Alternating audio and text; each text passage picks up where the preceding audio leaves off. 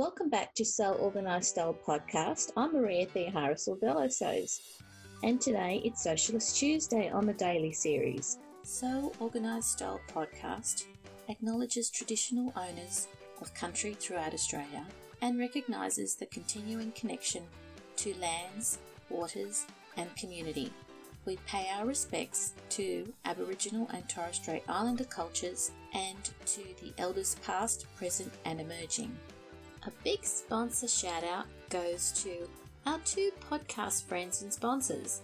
The Australian Sewing Guild, who has been our Monday Daily Series regular, is now a sponsor of Sew Organised Style podcast. Go to ozsew.org to check out the online workshops, sew alongs, skills library, and more. Our second sponsor is Tatiana's School of Couture as she launches it online. Go to her website to see her new online sewing classes and patterns. Welcome back to Sewcialist Tuesday on the Daily Series for Sew Organised Style podcast. Let's welcome back Anne, the lead copy editor for The Sewcialists. And her handle is Annie B. Knits. Hi, Anne. Hi, it's great to be here. So I thought I'd like to give an acknowledgement that I live and work on the territory of the Anishinaabe, the Neutral, and the Haudenosaunee, right on the area known as the Haldimand Tract, which was ceded by treaty to the Six Nations. It's an area that's 10 kilometers on either side of the Grand River in southern Ontario. And it was ceded to them. And that treaty has never formally been taken back, and yet here we are all settled on it and ignoring the fact that it exists. That is where I am. It's lovely to, like I say, I love that you also recognize where you are. And I think that's a really important place to start. It is acknowledging where you live, who lived here, and making sure that we provide the respect for where we live and who they are. Absolutely. I'm so excited that you're bringing on our different authors and things because, you know, we try and let everybody's voice shine through in their writing. Yes. But you still don't hear their different accents. Actually, it sometimes surprises me when I hear Chloe's voice on the podcast, and in my head, she talks with a Canadian accent for some reason. That's the listening experience, right? Exactly. So it's yeah. it's great to hear people's vocal voices. Yeah. And you always hear the energy and the passion behind their story. Yes. It's very captivating and it's inspiring. And that's why I love to bring them onto the podcast. Yep. And that's why we love to have them too writing the stories. Yeah. Writing their posts. So, because the blog would be so much more boring if I wrote it, let me tell you. Oh, come on. I have sewn one shirt and a whole lot of masks and a whole lot of scrub caps this year, but oh, and a, and a pair of curtains. But that's the sum total of my sewing in the past 12 months. So it would be a very boring sewing blog. I made another mask.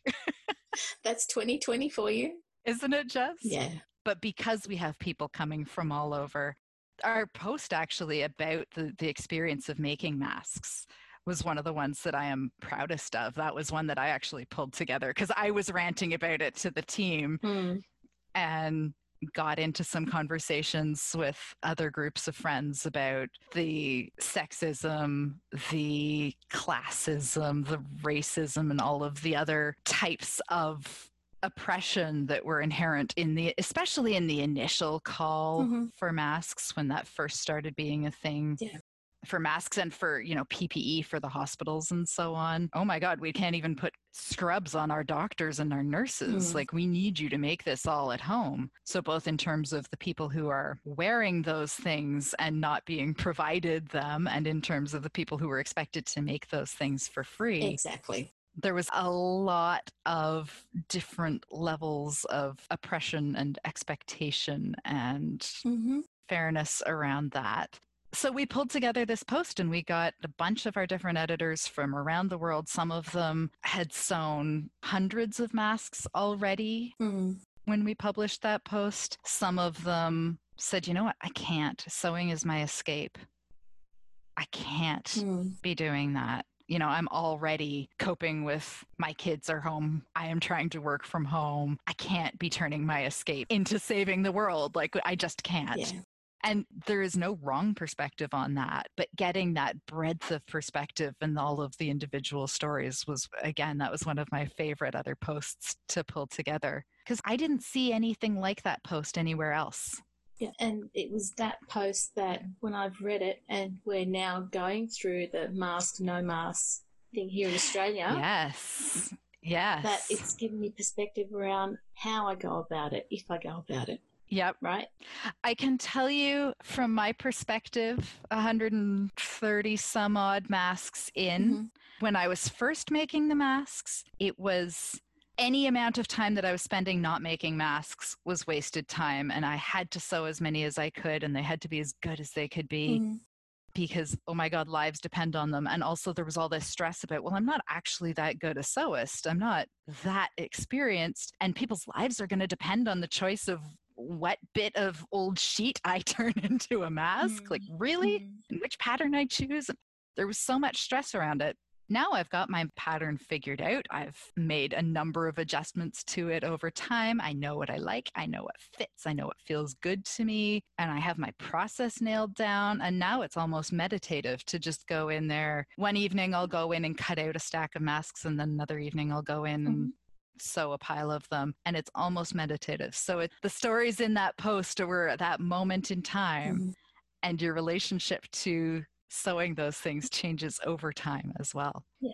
Hopefully you can get through the stressful scary part and come out on the other side with some some awesome masks that help you feel safe, help the people around you feel safe. Yeah. And let you move on to sewing something that you would rather be sewing to. yeah. And that was the value of that particular piece. It still resonates now and people can still refer to it.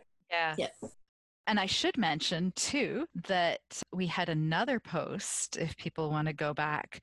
We have a researcher who is doing a study on the experience of mask making. Yes.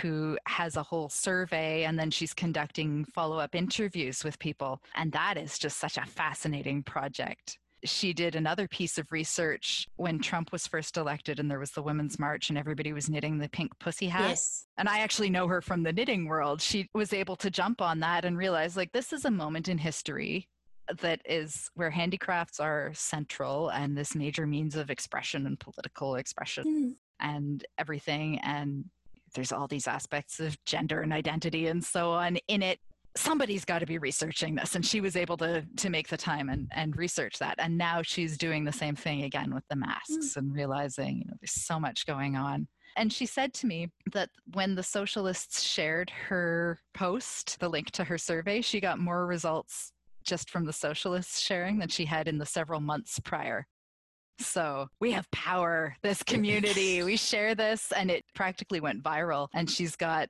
so much more research from so much more diverse audience, which is a wonderful thing. And it is still open if anybody wants to fill out her survey. So it's Donna. Poor Donna's going to be cursing me because, yeah, Donna Bowman. She's going to be cursing me because she's going to be doing interviews through through the end of the next millennium at this rate. But yes, there's another post. Yeah. Oh, so that was the 10th of July. Oh, perfect. There you go. So that's another neat post and another neat little thing as you folks in Australia are experiencing this mask making thing because you have a really different perspective because you're doing this after other people. So mm-hmm. when I sewed my first mask, there were two or three mask patterns available. Mm-hmm. How many are there now? At least a dozen. Easily. There's probably a dozen for each different style of mask. Mm. And there was no research at all about what was the best filtration. How did you stop glasses from fogging? Or how did you do any of these things? And now there's so much more knowledge on that. There aren't as many rigorous scientific studies as we might like to see, but our mm. editor, Amelia, did put together a great post on scientists' opinions about masks. There is that resource out there for folks. That was earlier in April. I should just say, I am so grateful for the incredible team that we have at the Sewcialists. And in particular my little flock of copy editors because they put so much of themselves and it really is invisible work. I felt really strongly about pulling together with Sandy that brought me here today. Yeah. Because it is such invisible work, but they do work so hard and there's so much skill and so much passion and so much talent. To my team, I am super grateful to all of you. They're wonderful. And listeners can go to that blog post. Yes. And read the story and see the people There's yes. photos of everybody. Everybody that we had at the yes. time, yes. But we had, like I say, we have two more. So we'll have to do an update in a while, maybe give it another year or so. But uh, yeah, there's always folks coming on board, there's folks having to step back. And if anybody is ever now or in the future ever interested in joining us, we always welcome you. The invitation is always open. Yes. And thanks so much for coming on to Sewcialist Tuesday. You've talked us through how the copy editing team drive the blog posts from the sewing community and onto the website. On the topic of masks, the early research undertaken at the start of the year and the subsequent blog posts are really helping us here in Australia and in New Zealand to navigate our way through the experience of our sewing colleagues, I suppose, in the Northern Hemisphere. The copywriting team's work really ensures that the contributions by the sewing community are written in context of each contributor's perspective, as we as readers are able to benefit from each contributor's knowledge, and I really want to thank you for that. Thank you so much for having me. Sew Organised Style podcast is produced by me, Maria Theoharis, with permission of Anne. Sound by bensound.com. You can subscribe to Sew Organised Style podcast, spelt with an S, not a Z, on Apple, Google, Stitcher, Spotify, iHeartRadio, Castbox, and Libsyn, our podcast distributor. Post any questions or podcast suggestions on our podcast Instagram account or our Facebook page. We look forward to joining you in your sewing room next time. Stay safe, everyone.